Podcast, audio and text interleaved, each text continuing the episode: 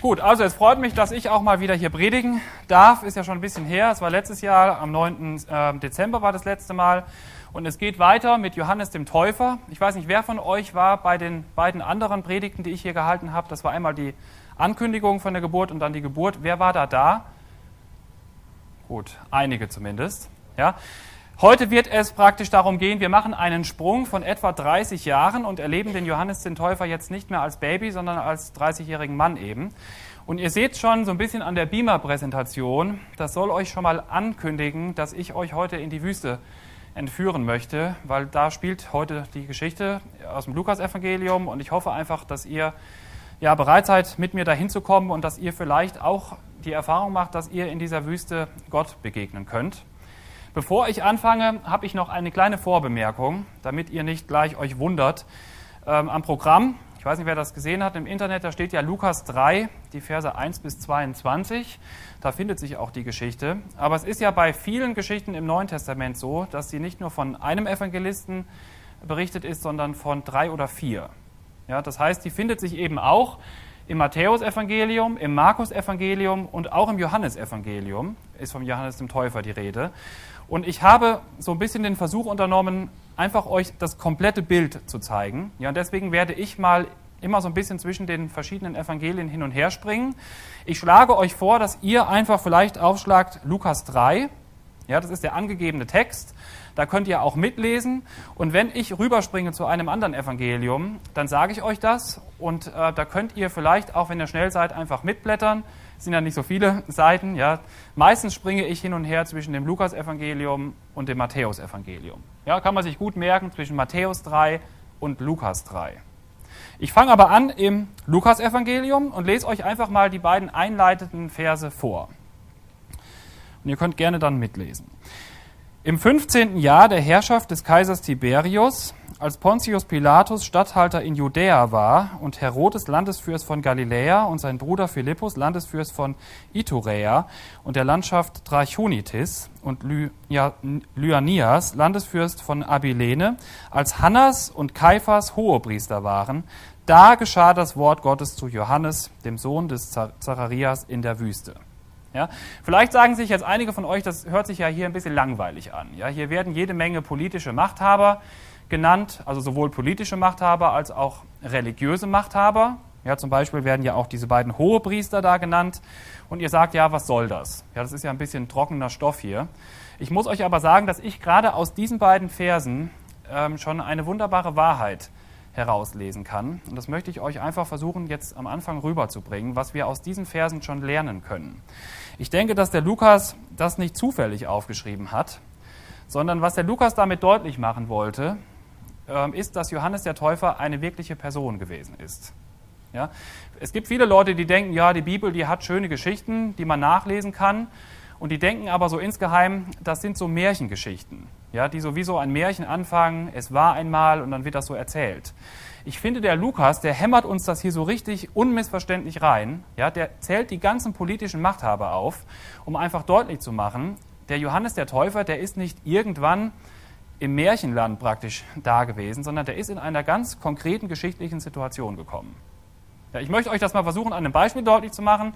Ich nehme einfach mal den Markus. Wenn wir sagen wollten, dass der Markus Wesch irgendwas gemacht hat, ja, da könnte ich sagen, der Markus Wesch, der hat etwas getan. Der war Jugendreferent oder hat beim CV-Verlag gearbeitet, als Angela Merkel deutsche Bundeskanzlerin war, Roland Koch Ministerpräsident von Hessen und Papst Benedikt XVI., Josef Ratzinger Papst der katholischen Kirche war. Ja, so wird das einfach festgemacht. Das war nicht irgendwann, sondern das hat sich wirklich ereignet. Und das finde ich so schön, auch für meinen persönlichen Glauben. Ja, dass ich wissen darf, für mich sind die Geschichten der Bibel nicht nur einfach schöne Geschichten, wo man sich wohlfühlen kann, wo man vielleicht für sich persönlich eine Lehre rausziehen kann, sondern ich darf wissen, das hat sich wirklich ereignet. Ja, und nur dann kann mir das doch auch was geben, wenn da eine Realität dahinter steckt. Ja, und dass das wirklich so ist, um wirklich alle Missverständnisse zu beseitigen, habe ich euch noch einen anderen Text mitgebracht, der sich nicht in der Bibel findet, sondern der von einem jüdischen Geschichtsschreiber kommt. Der Flavius Josephus war kein Christ, ja, und auch der schreibt etwas über Johannes den Täufer und da finde ich, da wird sehr deutlich, den hat es wirklich gegeben. Ja, der findet sich nicht nur im Neuen Testament, sondern eben auch bei Josephus. Ich lese das einfach mal vor. der schreibt über Johannes den Täufer. Das war ein edler Mann, der die Juden anhielt, nach Vollkommenheit zu streben, indem er sie ermahnte, Gerechtigkeit gegeneinander und Frömmigkeit gegen Gott zu üben und so zur Taufe zu kommen. Da nun infolge der wunderbaren Anziehungskraft solcher Reden eine gewaltige Menschenmenge zu Johannes strömte und so weiter. Ja, hier wird gesagt, der Johannes hatte eine Anziehungskraft, der hat zu den Leuten gepredigt und Leute sind auch wirklich zu dem gekommen, um sich taufen zu lassen. Ja, das würde ich einfach sagen, wir wissen einfach, dass Johannes der Täufer gelebt hat. Ja, für einige ist das für euch ein bisschen selbstverständlich auch, aber ich finde es einfach nochmal wichtig zu betonen, was wir heute Abend hier besprechen, ist nicht ein Märchen, sondern eine wahre Begebenheit, wie man so schön sagt, und eine Begebenheit, die auch für unser Leben eine Auswirkung hat. Das nächste, was ich euch kurz vorstellen möchte, ist der Schauplatz, in dem wir uns heute bewegen. Ich habe ja am Anfang gesagt, ich werde euch in die Wüste entführen. In Matthäus 3, Vers 1 wird gesagt, dass sich der Johannes in der Wüste von Judäa aufgehalten hat. Vielleicht haben einige von euch auch eine Landkarte in eurer Bibel. Ich zeige das einfach mal hier. Judäa ist hier unten und hier. Ja, und man geht davon aus, hier ist die Wüste dann irgendwo, auch in der Nähe vom Jordan, weil da hat er ja dann getauft. Das heißt, Johannes war in der Wüste. Da noch eine Sache zu. Ich finde es schön, dass gerade in der Wüste ist es oft in der Bibel so, dass da eine Gottesbegegnung stattfindet. Ja, das Gesetz Gottes wurde in der Wüste gegeben, Jesus wurde in der Wüste versucht. Und ich möchte euch einfach heute Abend einladen, so ein bisschen die Wüste vielleicht auch zu sehen als einen bewussten Kontrast zur Stadt. Ja, ich meine, Dillenburg ist jetzt nicht so eine riesen Metropole, ja, wo man so sehr abgelenkt ist. Ich habe die Erfahrung gemacht, wenn man in Dillenburg um 10 äh, Uhr durch die Fußgängerzone läuft, da ist es fast wie eine Wüste. Ja, aber ihr kennt es vielleicht einfach, dass man so ein bisschen in der, Hektik drin ist vom Alltag und man sehnt sich danach, man möchte einfach mal gern in so eine Wüste, um vielleicht nochmal ganz neu Gott zu begegnen. Ja, und vielleicht ist heute Abend dieser Sattabend für, für euch so wie so eine Wüste, wo ihr einfach mal zur Ruhe kommt. Ihr könnt abschalten von allen Sachen, die euch vielleicht von der Schule her Sorgen machen oder sonst irgendwelche Sachen, die euch bewegen. Und ihr könnt euch einfach mal ganz bewusst einlassen auf diese Wüstensituation und mal hoffen, dass Gott auch zu euch redet, so wie er damals zu den Leuten geredet hat.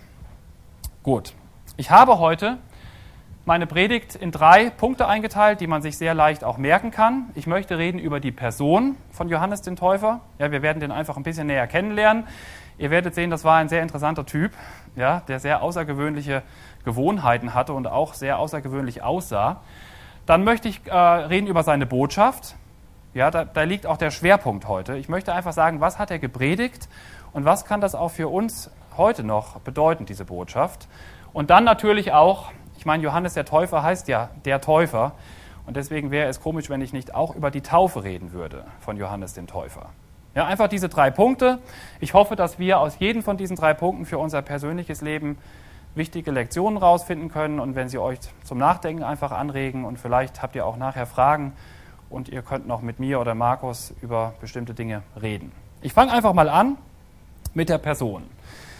Die, die wollen, können jetzt mal zu Matthäus 3 rumschlagen, weil das findet sich leider nicht im Lukasevangelium. Also ich habe einfach mal so eine Art Steckbrief gemacht, kurz von dem Johannes den Täufer. Ich komme auch gleich noch da unten zu dem etwas merkwürdigen Bild, das ich aus dem Internet gezogen habe, was es damit auf sich hat. Also das Alter ist etwa 30 Jahre. Ja, also so etwa wie ich. Ich bin 31, Johannes war etwa 30. Ja, es wurde ja gesagt, im 15. Jahr der Herrschaft von Tiberius, und da kommt man in etwa im Jahr ähm, 29 nach Christus raus. Der Tiberius hat 14 nach Christus angefangen zu regieren als römischer Kaiser, plus 15 sind 29 nach Christus. Johannes wurde etwa um Weihnachten, also um die Geburt Christi geboren. Das heißt, er war wie Jesus etwa 30 Jahre alt. So, jetzt kommt schon das erste etwas Merkwürdige. Ich lese das mal vor in Matthäus 3. Da wird gesagt, das ist in Vers 4, also Matthäus 3, Vers 4, steht folgendes drin. Er aber, Johannes, hatte ein Gewand aus Kamelhaaren. Ja, und ich habe folgendes Bild unten im Internet gefunden. Das war so das Beste, da sieht man das so ein bisschen. Der hat so einen Mantel und man sieht auch, wie, wie behaart der im Grunde genommen ist, der Johannes der Täufer. Ja, und das war etwas Außergewöhnliches, dieses Kamelmantel. Das war nämlich ein Zeichen von einem Prophet. Ja, ich habe eine Stelle gefunden in Sacharja 13, Vers 4. Da ist davon die Rede, dass Propheten diese behaarten Mäntel anhatten. Da waren die dran zu erkennen. Ja, und dann wird noch etwas anderes gesagt, steht auch schon hier, das ist nämlich der Ledergürtel. Es war in der Antike so, dass oft Leute einen schönen Gürtel anhatten, wo vielleicht irgendwas verziert war. Und ihr seht, ich habe auch hier einen Ledergürtel. Heute ist das nichts Besonderes mehr. Damals schon. Und auch der Ledergürtel ist ein Zeichen von einem Prophet. Ja, zum Beispiel der Elia wird in 2. Könige 1, Vers 8 gesagt. Auch der hatte einen Ledergürtel um. Und ich finde, dass bei dem Johannes, da sieht man das eben schon so, dass der abgesondert war für Gott. Der hat sich nicht so gekleidet, wie man sich damals gekleidet hat. Der ist direkt aufgefallen. Ja, vielleicht würden wir sagen, heute ist ein bisschen komischer Typ. Ihr habt wahrscheinlich auch noch keinen Jugendreferenten gesehen, der so rumläuft wie der Johannes, ja, sondern wir sehen ja alle recht normal aus, sage ich mal. Ja, aber damals konnte man eben direkt sehen, da ist jemand, der arbeitet für Gott und deswegen hat er diese einfache Kleidung an. Vielleicht auch noch dazu, ich finde, wenn ich euch jetzt auch nicht aufmuntern will, äh, diese Kleidung anzuziehen, man kann vielleicht auch sagen, dass heute Kleidung etwas überbewertet wird. Ja? Es gibt Schulen, ich kenne Leute, die werden nicht richtig aufgenommen in bestimmte Kreise, weil sie eben nicht die richtigen Marken anhaben. Ja, da könnt ihr euch auch mal überlegen, ob das richtig ist, ob ihr da mitmachen wollt ähm, und ob man das braucht, dass man immer den, den, neuesten Schrei anhaben muss und die neuesten Marken, um anerkannt zu sein. Ich finde, da ist Johannes der Täufer auch ein Gegenpol und der sagt auch gleich noch was zum Thema Kleidung, aber da komme ich gleich noch zu. Jetzt kommt das nächste Merkwürdige, was man über Johannes den Täufer sagen kann. Das ist seine Nahrung. Ja, ich lese mal weiter in Vers 4 auch, also Matthäus 3, Vers 4. Da wird gesagt, seine Speise waren Heuschrecken und wilder Honig. Ja, stellt man sich auch ein bisschen eklig vor. Es gibt ja diese Sendungen im Moment im Fernsehen, wo so Leute in den Dschungel verfrachtet werden. Die müssen ja da, glaube ich, auch irgendwelche Sachen essen und mit Spinnen haben die dann Kontakt und so. Ähm, der hat einfach Heuschrecken gegessen. Ja, die durfte man auch essen. Das waren reine Tiere. Steht in 3. Mose 11, Vers 22 dass die Israeliten diese Heuschrecken essen durften und wilden Honig. Was da deutlich wird, ist, dass der Johannes der Täufer eben sich wirklich auf Gott verlassen hat. Der war nicht abhängig von irgendwem, sondern der hat auf Gott vertraut, dass Gott ihm Speise geben wird. Ja, ist auch eine gute Sache für uns, dass wir einfach neu wieder lernen, auf Gott zu vertrauen, der uns versorgt. Jetzt noch der Beruf. Er war Prediger und Prophet. Ja, da komme ich gleich noch zu, was der gepredigt hat. Das ist der Schwerpunkt heute. Und da hoffe ich einfach, dass euch diese Predigt von diesem Mann auch wieder neu anspricht, weil sie nämlich, denke ich, auch in unsere Situation stark reinspricht.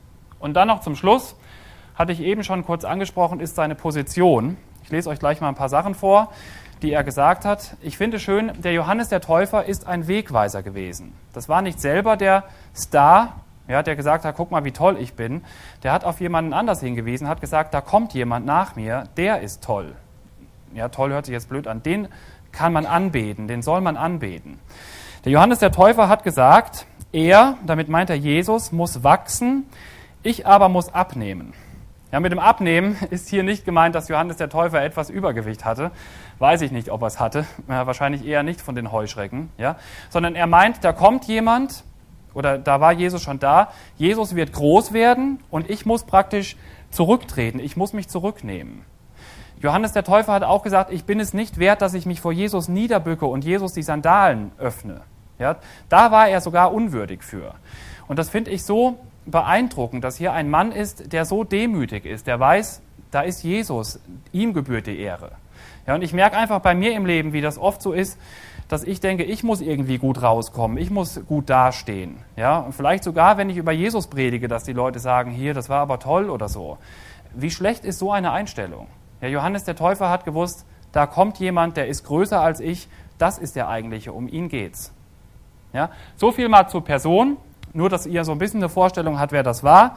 Jetzt komme ich zum Wichtigsten von heute Abend, das ist die Botschaft von Johannes dem Täufer.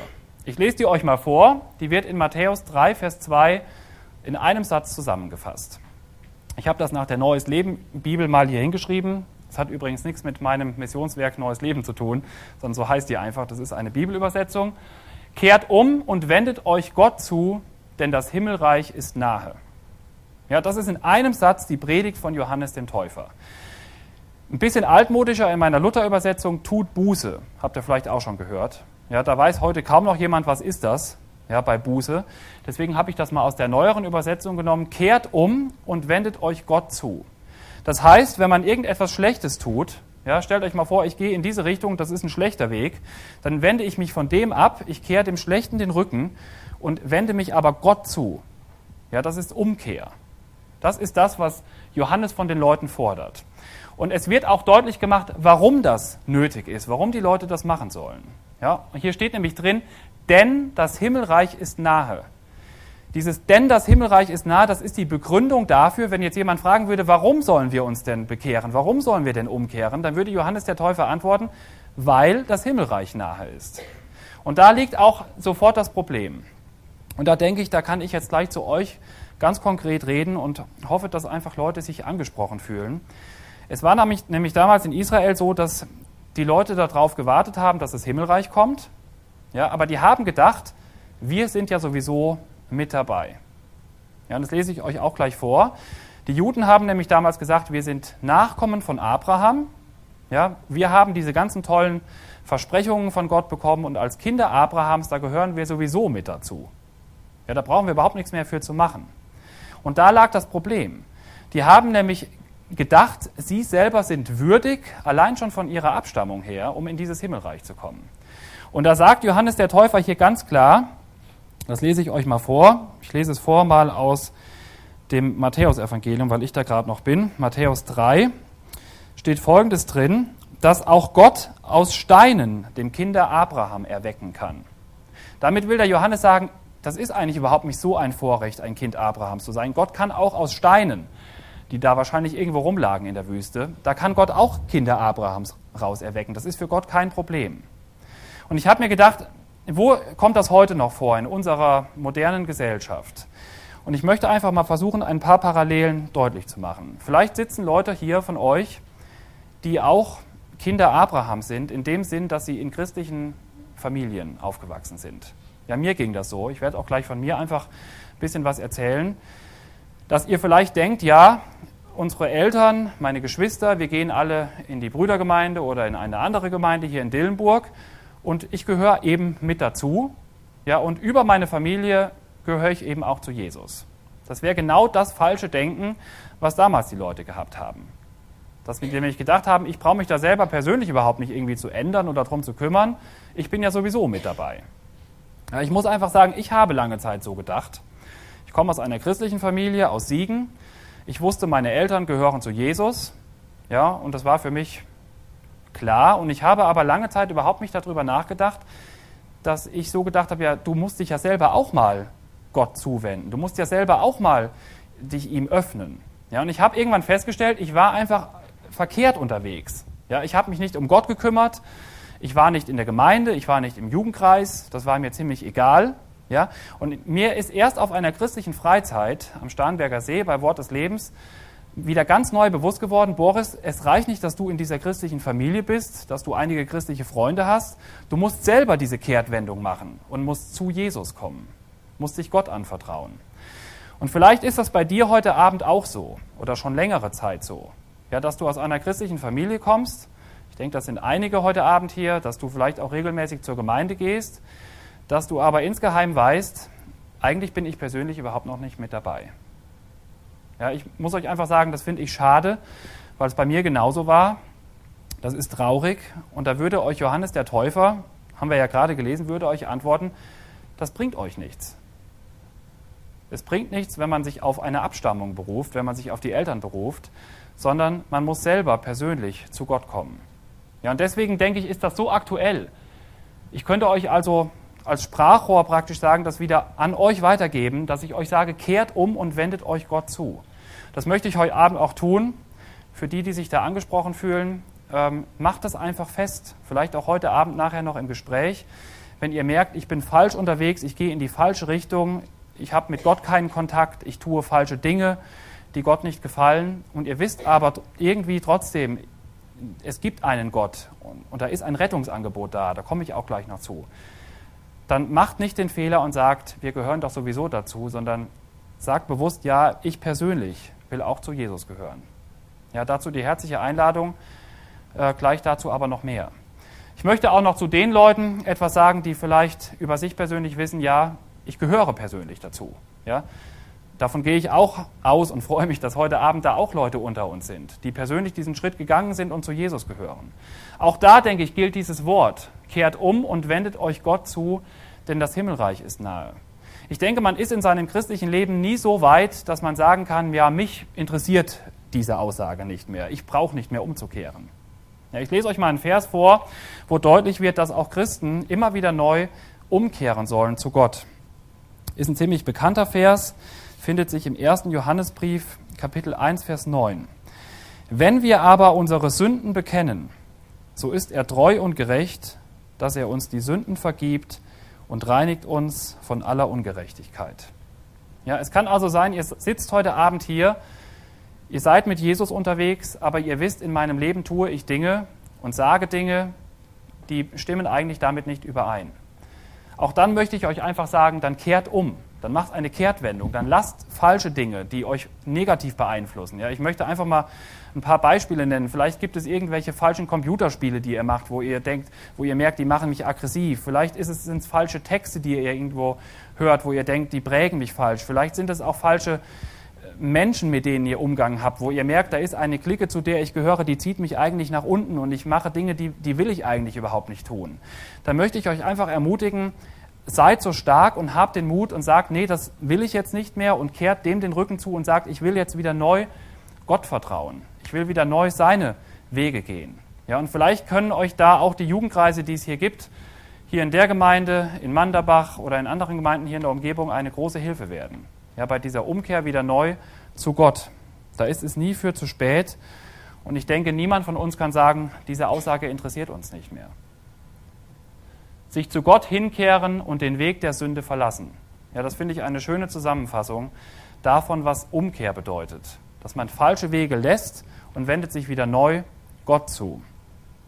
Ich finde aber auch interessant, dass es mit dieser Umkehr alleine nicht wirklich getan ist, sondern dass Johannes auch davon redet, dass sich diese Umkehr im Leben auch auswirkt.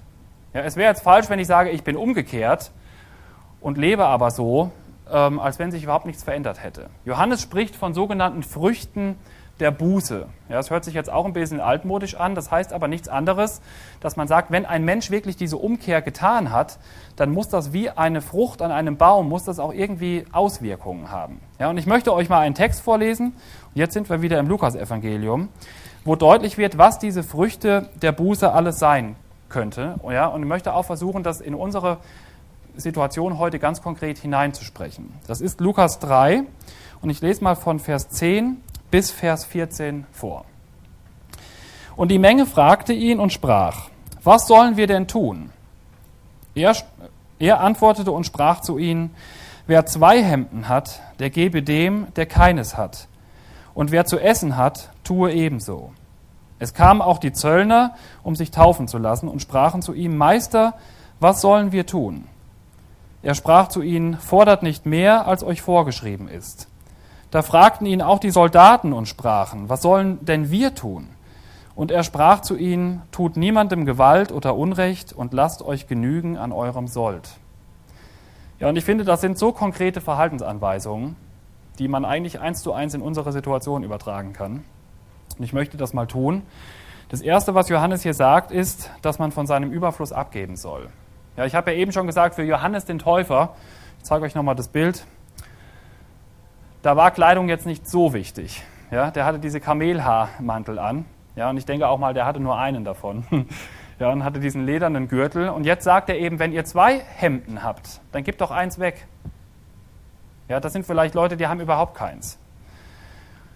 Ja, und wie könnte das bei uns aussehen? Ich denke nicht, dass das so konkret zu verstehen ist, dass wir jetzt unsere Hemden ausziehen sollen und die uns gegenseitig geben sollen. Aber vielleicht merkt ihr einfach, dass ihr auch Überfluss habt. Ja, und ich denke, das trifft auch viele zu. Wir leben heute hier in Dillenburg in einem reichen Land, ja, und wo Familien einfach viel Geld haben, wo wir nicht hungern müssen.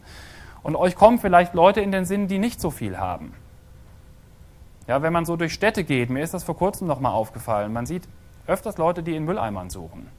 Ja, wie traurig ist das? Wenn Leute in Mülleimern gucken, was andere weggeschmissen haben, um davon satt zu werden. Ja, vielleicht könnt ihr es einfach mal machen, dass ihr auf so jemanden zugeht und ihm anbietet, bietet, ähm, kann ich Ihnen was zu essen kaufen? Ja, brauchen Sie irgendwas?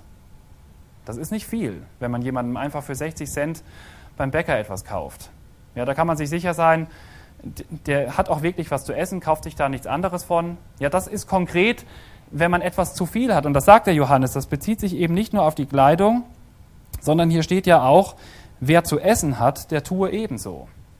Ja, ihr könnt euch ja mal überlegen, wie man das konkret für euch umsetzen könnt. Das ist zum Beispiel eine Frucht, wenn ein Christ umgekehrt ist. Es wäre schön, wenn das zu erkennen wäre, wenn die Leute sagen, hier, da ist jemand so freundlich, was ist eigentlich mit dem? Wo, zu wem gehört der denn? Ja, das nächste Beispiel finde ich auch sehr beeindruckend. Das sind die Zöllner. Da sagt ja Johannes zu denen, nehmt nicht mehr. Das heißt, betrügt die Leute nicht. Ja, man kann auch vielleicht jetzt in unsere Situation hineinsprechen, nutzt Leute nicht aus vielleicht in der Schule, dass man nur sieht, was kann ich von jemandem anders irgendwie, wie kann der mir einen Vorteil verschaffen. Dass ihr vielleicht auch bewusst Freundschaften mit Leuten an, eingeht, wo ihr wisst, da bin ich vielleicht eher der Gebende. Ja? Da bin ich nicht jemand, der einen coolen Freund hat, um da auch irgendwie gut angesehen zu sein, sondern dass ihr Leute einfach um ihrer selbst willen schätzt. Und das dritte Beispiel finde ich ein sehr beeindruckendes Beispiel. Das ist mir nochmal in der Vorbereitung überdeutlich bewusst geworden. Das sind nämlich die Soldaten. Die sagen da auch, was sollen wir denn tun? Und der Johannes sagt, tut niemandem Gewalt oder Unrecht und lasst euch genügen an eurem Sold. Und ich denke, das passt auch in unsere Situation. Ja, wir sind alle keine Soldaten, aber hier steht drin, wir sollen niemandem Gewalt antun oder Unrecht. Und ich denke, das passt doch bestimmt in unsere Schulsituation hinein. Ja? Ich meine, ich bin ja nicht mehr in der Schule, aber man hört immer wieder, wie stark Mobbing ein Thema ist, wie stark Leute fertig gemacht werden in Schulen. Und ich möchte euch einfach ermutigen, da auf keinen Fall mitzumachen. Ja, dass ihr nicht auf Leuten rumhackt und über Leute lästert, die vielleicht nicht ganz so gut angesehen sind, dass ihr Leute nicht fertig macht, weil Johannes hier sagt, tut niemandem Gewalt an. Und ich denke, mit diesem Gewalt antun ist nicht nur körperliche Gewalt gemeint, man kann auch seelisch sehr viel Gewalt Leuten antun. Ja, das ist auch eine Frucht der Buße. Ich habe mich noch entschieden, euch auch noch ganz kurz etwas zu sagen. Ich war mir nicht sicher, vielleicht gibt es auch einige unter uns, die mit dem Thema, soll ich ähm, Wehrdienst machen oder Zivildienst? Ja, da finde ich den Text auch hochinteressant, muss ich ehrlich sagen.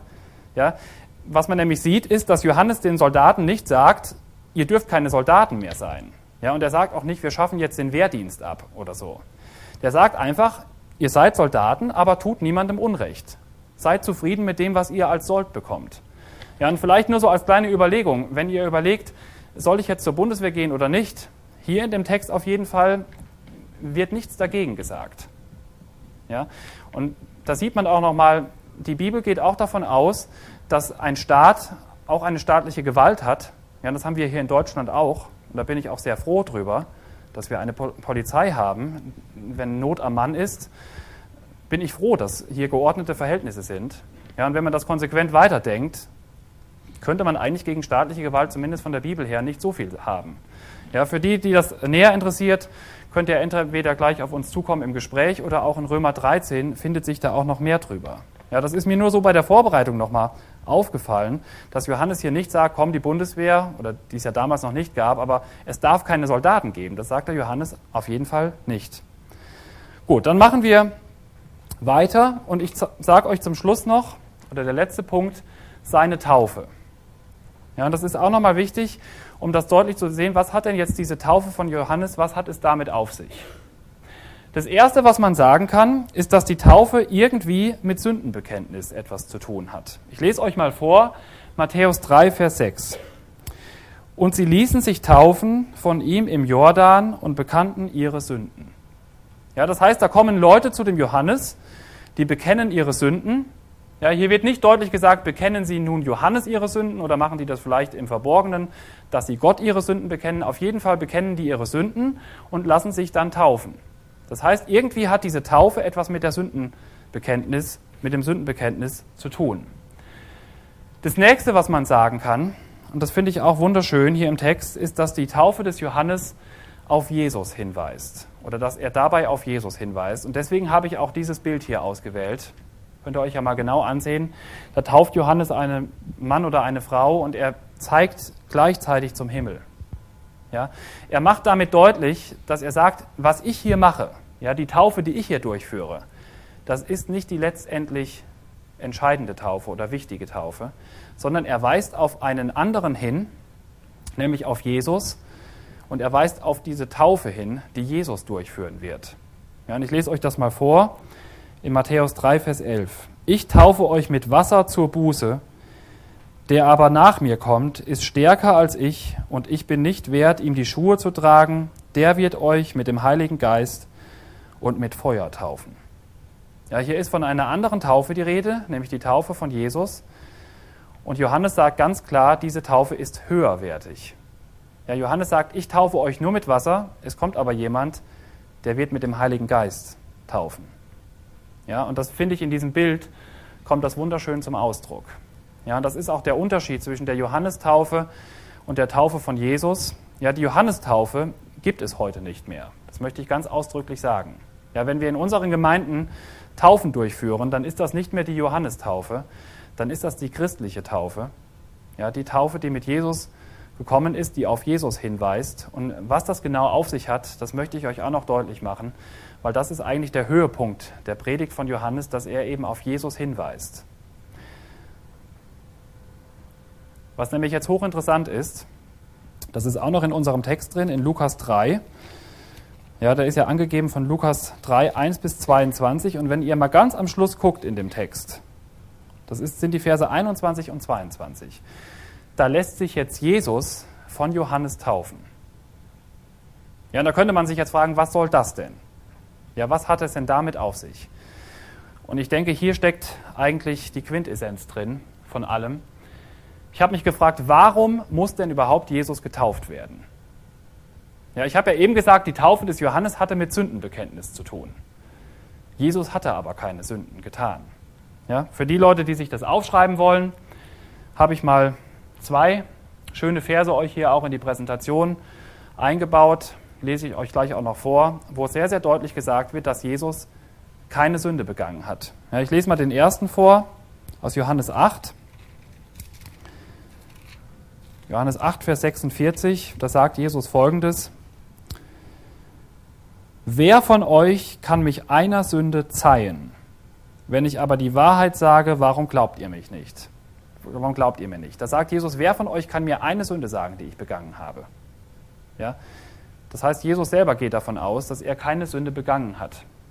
Jetzt noch eine andere Stelle in 1. Petrus 2, Vers 22. Finde ich auch sehr deutlich, was da gesagt wird steht Folgendes drin. Er, der keine Sünde getan hat und in dessen Mund sich kein Betrug fand. Hier wird ausdrücklich gesagt über Jesus, der hat keine Sünde getan und in seinem Mund hat sich kein Betrug gefunden. Das heißt, er hat nicht einmal eine Lüge zum Beispiel gesprochen. Der hat nicht einmal gelästert oder irgendwas. Da ist nichts Unreines über seine Lippen gekommen. Ja, und deswegen kann man sich doch jetzt wirklich fragen, warum unterzieht sich denn jetzt Jesus dieser Taufe, ja, die mit Sündenbekenntnis zu tun hatte? Jesus hat das nicht nötig gehabt. Ja, ich möchte es wirklich so deutlich sagen. Er hatte diese Taufe nicht nötig. Ja, und trotzdem gibt es einen schönen Grund, der deutlich macht, warum Jesus sich trotzdem hat taufen lassen. Und den lese ich euch auch mal vor. Im zweiten Korintherbrief, in Kapitel 5, steht folgendes drin, in Vers 21. Da steht, denn er, damit ist Gott gemeint, hat den, damit ist Jesus gemeint, der von keiner Sünde wusste, für uns zur Sünde gemacht, damit wir in ihm die Gerechtigkeit würden, die vor Gott gilt.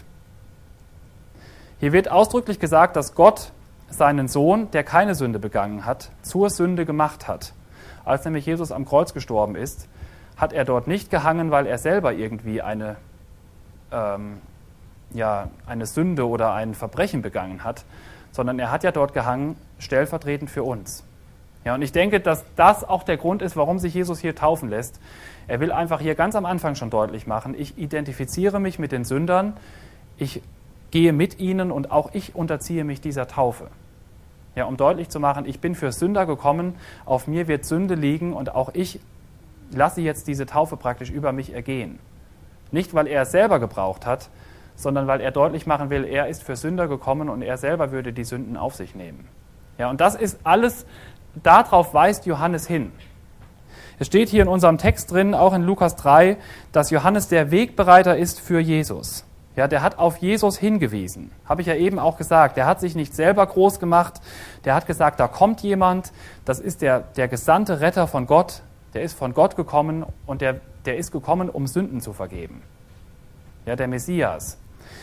Und hier steht drin, dass Johannes ein Wegbereiter war. Der hat, ich lese es mal vor, in Lukas 3, Vers 4 steht drin, es ist die Stimme eines Predigers in der Wüste, bereitet den Weg des Herrn und macht seine Steige eben. Alle Täler sollen erhöht werden und alle Berge und Hügel sollen erniedrigt werden. Und was krumm ist, soll gerade werden und was uneben ist, soll ebener Weg werden. Und alle Menschen werden den Heiland Gottes sehen.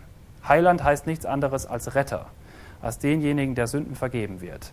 Das heißt, Johannes ist ein Prediger gewesen, der den Heiland Gottes, den Retter Gottes angekündigt hat.